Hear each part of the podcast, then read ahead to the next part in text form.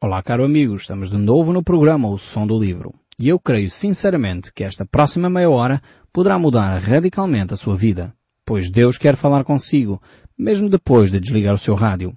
Eu sou Paulo Chaveiro e nós hoje vamos voltar ao livro de Hebreus, capítulo 11.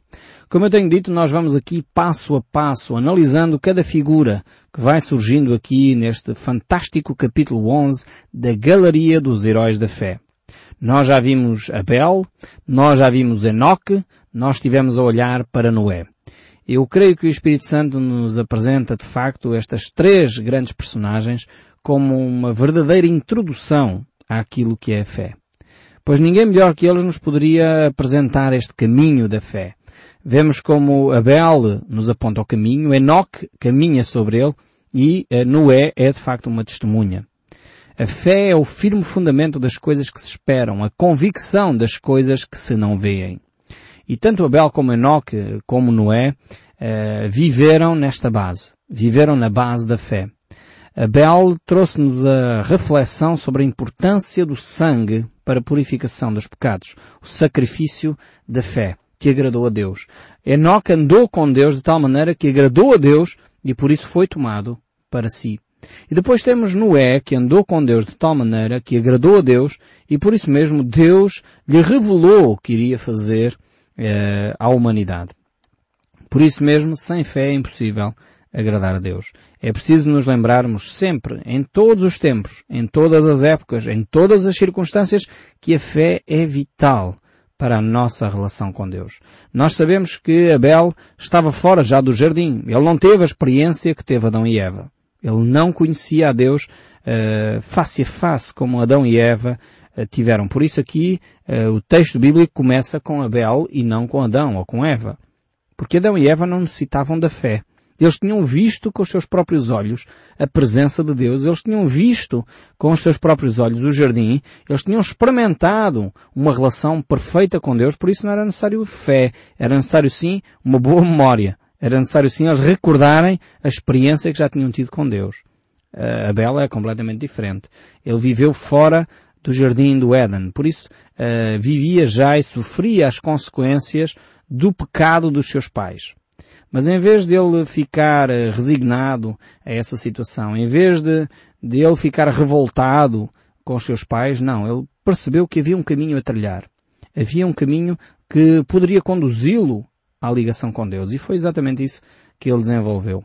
Abel aprendeu certamente com os seus pais uh, o culto de adoração a Deus, uh, que o perdão vem através do derramamento de sangue de um animal inocente, que apontava para a pessoa de Jesus Cristo, porque logo no livro do Gênesis capítulo 3 verso 15 vem a promessa de que uh, o Filho viria para libertar a humanidade.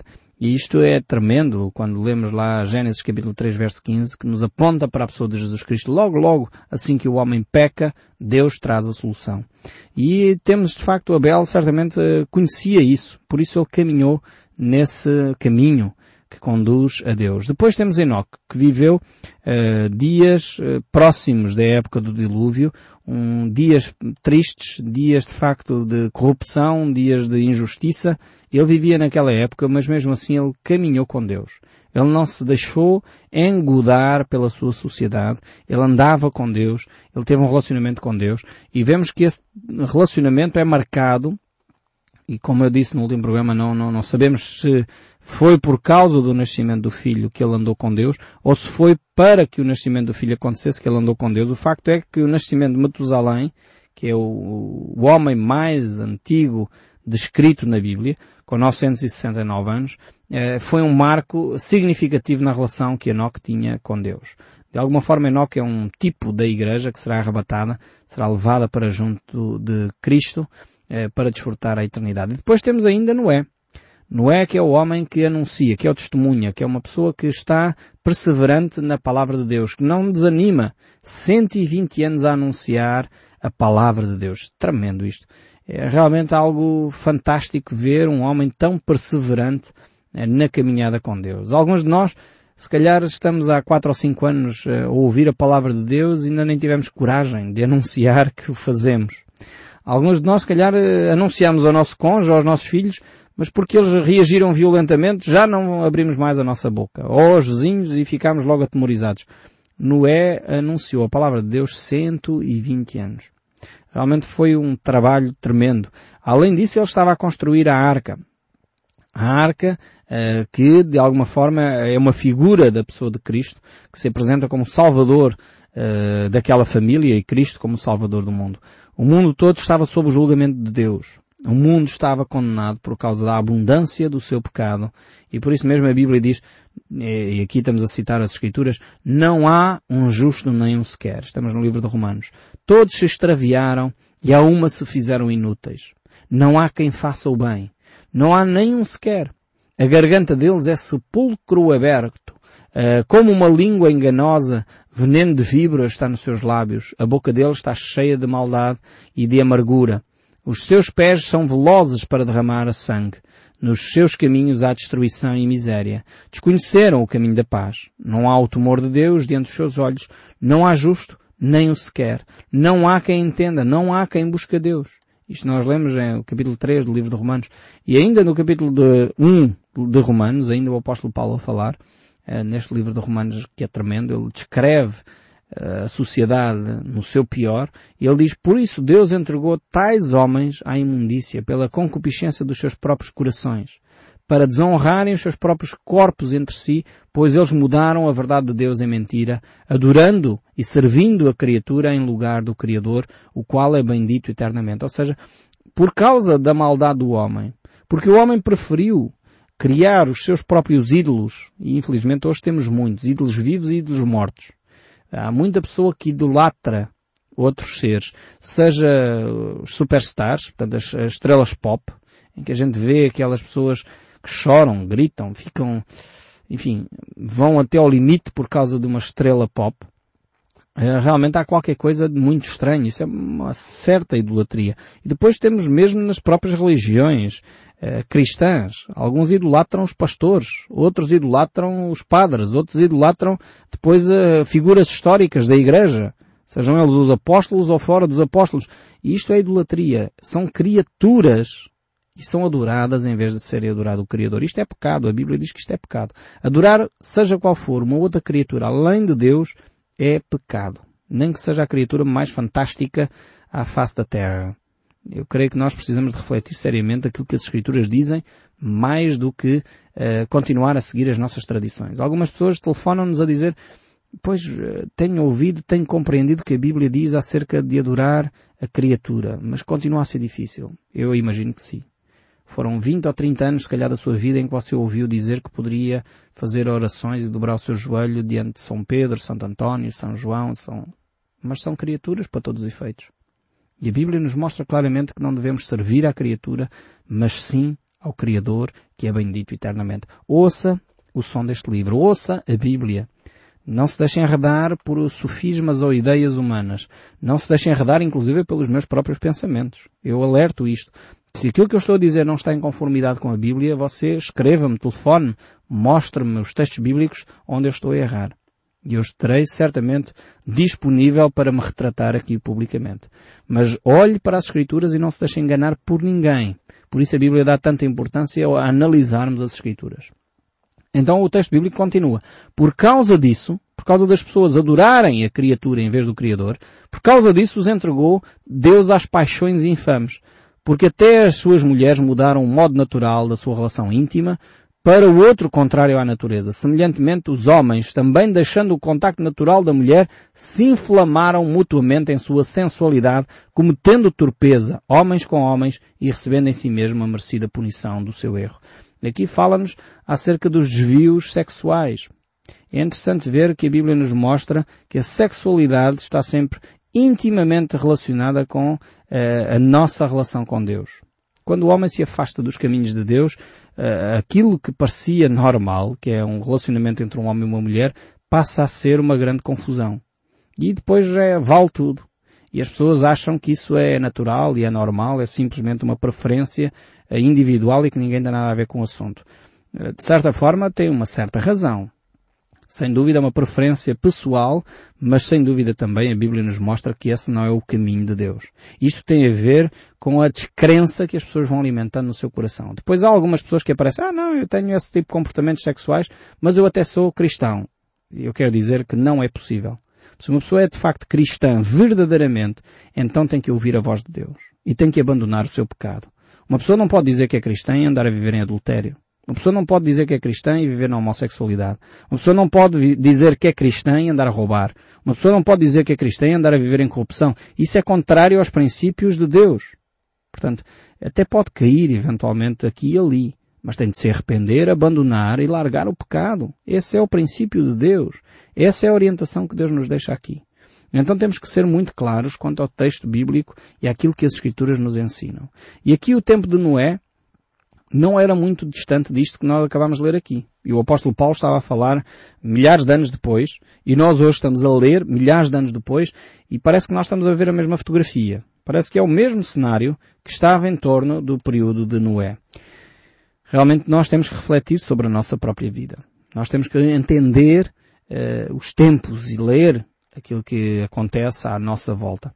E no fundo vemos qual é a atitude de Deus para com o mundo que vive nessa, nessa promiscuidade. Em Noé, Deus condena. Deus julga, Deus termina, retira a maldade da, da humanidade. E agora Deus providenciou a pessoa de Jesus Cristo. Mas não será para sempre. Jesus Cristo um dia virá buscar a sua igreja e virá julgar também a, a humanidade.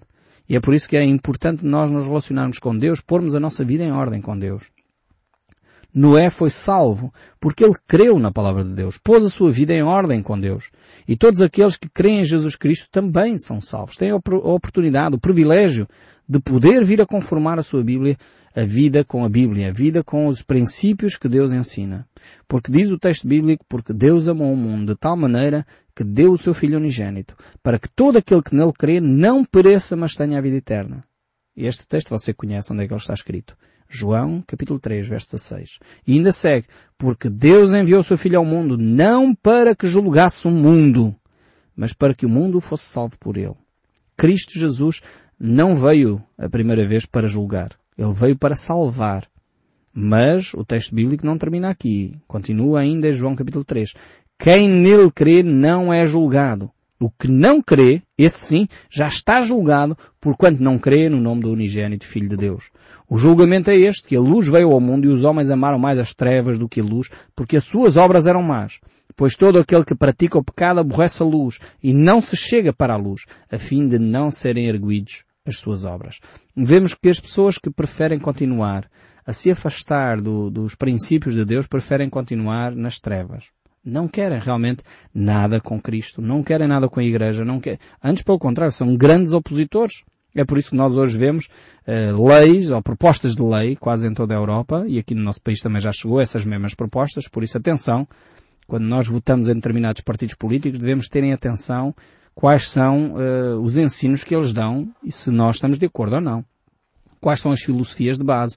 Há partidos políticos neste momento que estão a fazer apologia ou pretendem aprovar uh, decretos-leis e leis que proíbem, literalmente proíbem, uh, o ensino da Bíblia nas escolas públicas, por exemplo que proíbem ou querem retirar todos os ícones religiosos cristãos daquilo que é a nossa cultura portuguesa. E está projetos de lei na mesa. Portanto, há projetos de lei que já estão no nosso país a ser veiculados desta forma. Portanto, nós temos que ter atenção. Não podemos ser ingênuos ao ponto de fingir que estas coisas não estão a acontecer.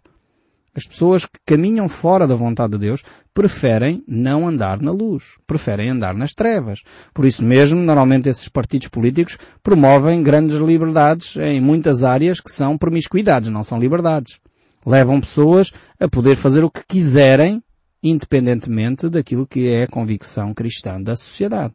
Nós ainda vivemos numa sociedade cristã e eu dou graças a Deus por isso ainda temos alguns valores que nós preservamos como sendo valores eh, fundamentais para a nossa vivência e sociedade, como sociedade cristã. Valores como a verdade são importantes para nós. Não podemos desprezá-los. Valores como a justiça são fundamentais para uma vivência em sociedade. Quando nós pomos de lado estes valores que são cristãos, realmente começamos a destruir a nossa sociedade.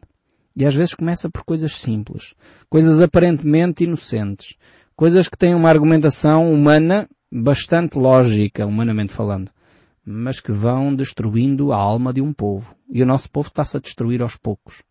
Tem-se vindo a destruir por perda de valores que são uh, valores vitais para uma sociedade saudável.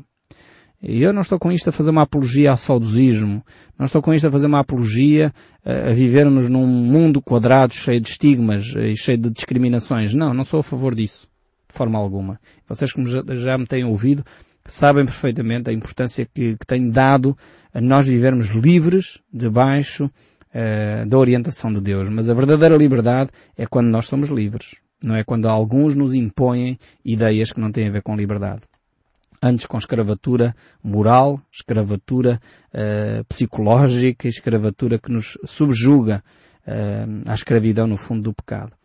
Mas continuando o verso 8 aqui do livro de Hebreus, voltando aqui ao capítulo 11, diz assim, Pela fé, Abraão, quando o chamado obedeceu, a fim de ir para um lugar que deveria de receber por herança e partiu sem saber para onde ia. Agora encontramos uma das grandes figuras uh, das Escrituras. Temos aqui Abraão provavelmente a maior figura das Escrituras sobre a fé. É chamado e considerado o pai da fé. O homem a quem Deus fez uh, uma promessa, a promessa de um filho, a promessa da nação judaica, a promessa que dele faria uh, uma grande nação, ele é de facto uh, um homem incontornável quando se fala de fé. Ele é natural da cidade de Ur dos Caldeus, lá naquela zona chamada do Crescente Fértil, eh, quem estudou história, a eh, história da antiguidade e da, da, origem das civilizações, estudou esta questão, o crescente fértil, a zona da Mesopotâmia, ali onde surgiram a civilização, eh, realmente ele é dessa região. E a certa altura Deus diz, ok, Abraão, tu vais sair daqui, desta tua terra, da terra onde está a tua família, e eu vou-te conduzir até uma terra que eu te vou dar, que será a terra da tua herança. Então nós encontramos esse registro no livro do Gênesis, no capítulo 12, no verso 1 a 9. Eu gostaria de ler para nós podermos ficar inteirados de quem era esta personagem Abraão, caso ainda você não se recorde, porque nós já estudamos e falamos várias vezes dele. É uma figura, como eu disse, extremamente importante, uh, quer para uh, as comunidades judaicas, quer para nós cristãos, porque ele é o pai da fé.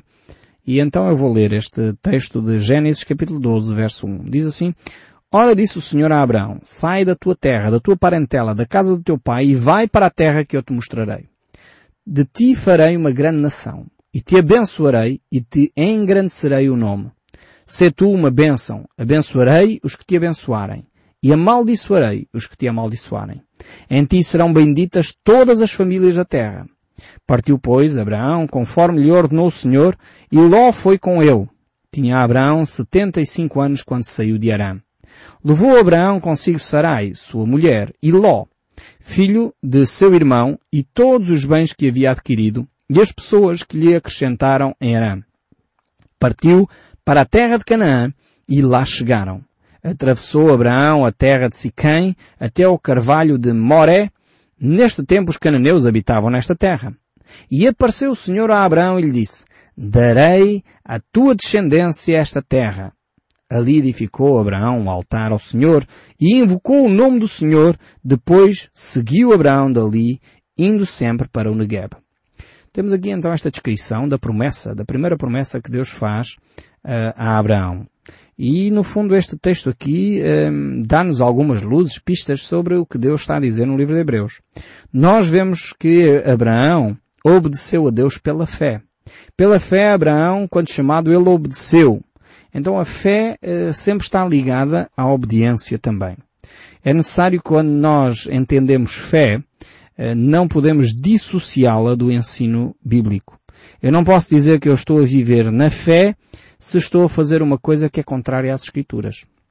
Algumas pessoas, uh, ok, dizem, pois, Deus revelou-me uh, que eu deveria abandonar o meu marido e casar com uma outra pessoa. Isto não é fé. Isto é contrário ao ensino bíblico. A Bíblia diz que claramente uma pessoa quando casa, casa até que a morte os separe. É um compromisso. O livro de Malaquias é muito sério sobre esta questão, dizendo que Deus nem ouve as orações daqueles que vivem em adultério, que são infiéis para com a mulher da mocidade. Então é muito importante a obediência à palavra de Deus. E não há aqui forma de contornar. Eu não posso dizer que estou a caminhar na fé que Deus me revelou uh, para fugir ao fisco. Não pode ser. É contrário às Escrituras. A Bíblia diz, dá a César o que é de César e a Deus o que é de Deus. Uh, eu não posso dizer eu agi por fé e enganei e menti ao meu vizinho. É contrário ao ensino bíblico. Então a fé sempre está ligada à obediência da palavra de Deus. Se a Bíblia me ensina a falar a verdade, eu tenho que falar a verdade, independentemente uh, de, talvez eu achava que se calhar se desse uma mentirinha facilitava. Mas é contrário ao ensino bíblico. Então eu não posso mentir. Um cristão não pode mentir. Percebem aqui a diferença? É por isso que Deus diz que Abraão é um homem de fé. Porque obedeceu. Obedeceu às Escrituras. Ele saiu da terra onde estava e foi viver para onde Deus lhe orientou. Depois este homem andou com Deus e ele viveu de alguma forma este princípio que a Bíblia ensina que o justo viverá pela fé. Por isso mesmo ele saiu da terra de outros caldeus, dirigiu-se então até aquela região e pela fé então Abraão sempre obedeceu. E vejam o verso 9 do livro de Hebreus, capítulo 11, ele diz, pela fé peregrinou na terra da promessa, como em terra alheia, habitando em tendas com Isaac e Jacó, herdeiros com ele da mesma promessa. Ou seja, Deus prometera não só a Abraão, mas prometera à sua descendência. E aqui nós vemos dois versículos que estão no livro de Hebreus como se eles tivessem sido de imediato. Deus prometeu, estamos em Gênesis 12, e logo, logo Abraão teve um filho e viveu na terra da promessa. Assim com Isaac e Jacó. Só que entre esta promessa de Gênesis 12 e o cumprimento desta promessa passaram cerca de 25 anos. E é por isso que é tão importante a fé de Abraão. Ele não desanimou, ele continuou a perseverar neste caminho com Deus. Apesar dos anos passarem, apesar da promessa ainda não ter chegado, 25 anos mais tarde ele uh, vê esta promessa cumprir-se. É por isso que ele é um homem de fé. Ele não vacilou na firme convicção de que Deus lhe tinha prometido que iria dar uma descendência e deu uma descendência. E vemos então o verso 10 prossegue. Porque aguardava a cidade que tem fundamento, da qual Deus é o arquiteto e edificador. Vemos que o verdadeiro crente, por um lado, não se apega às questões materiais. Abraão não estava apegado à terra de Canaã, no sentido território, terra, pó, mas ele estava uh, ligado, sim, à cidade que Deus havia de fundar, à cidade da qual Deus é o arquiteto, à cidade eterna que Deus havia prometido. E esta é a verdadeira atitude para um filho de Deus. Abraão, pela fé, aguardava essa, essa cidade. Pela fé também, a própria Sara recebeu o poder para ser mãe, não obstante a avançado da sua idade, pois teve por fiel aquele que havia feito a promessa. E esta é a atitude de cada um de nós. Por isso também Cada um, aliás, de corpo já amortecido, saiu uma posteridade tão numerosa quanto as estrelas do céu e inumerável como a areia que está na praia do mar. Vemos aqui o cumprimento integral desta promessa de Deus. Porque os que falam desta maneira manifestam estar procurando a pátria e se na verdade se lembrassem daquela de onde saíram, teriam a oportunidade de voltar. Mas agora aspiram uma pátria superior, isto é, celestial. Por isso Deus não se envergonha deles de chamar o seu Deus, porquanto lhes preparou uma cidade. E é desta cidade que Deus aqui está a falar, desta promessa que Deus quer cumprir também para a sua vida. E eu espero sinceramente que Deus continue a falar consigo, mesmo depois de desligar o seu rádio. Que Deus o abençoe ricamente e até o próximo programa.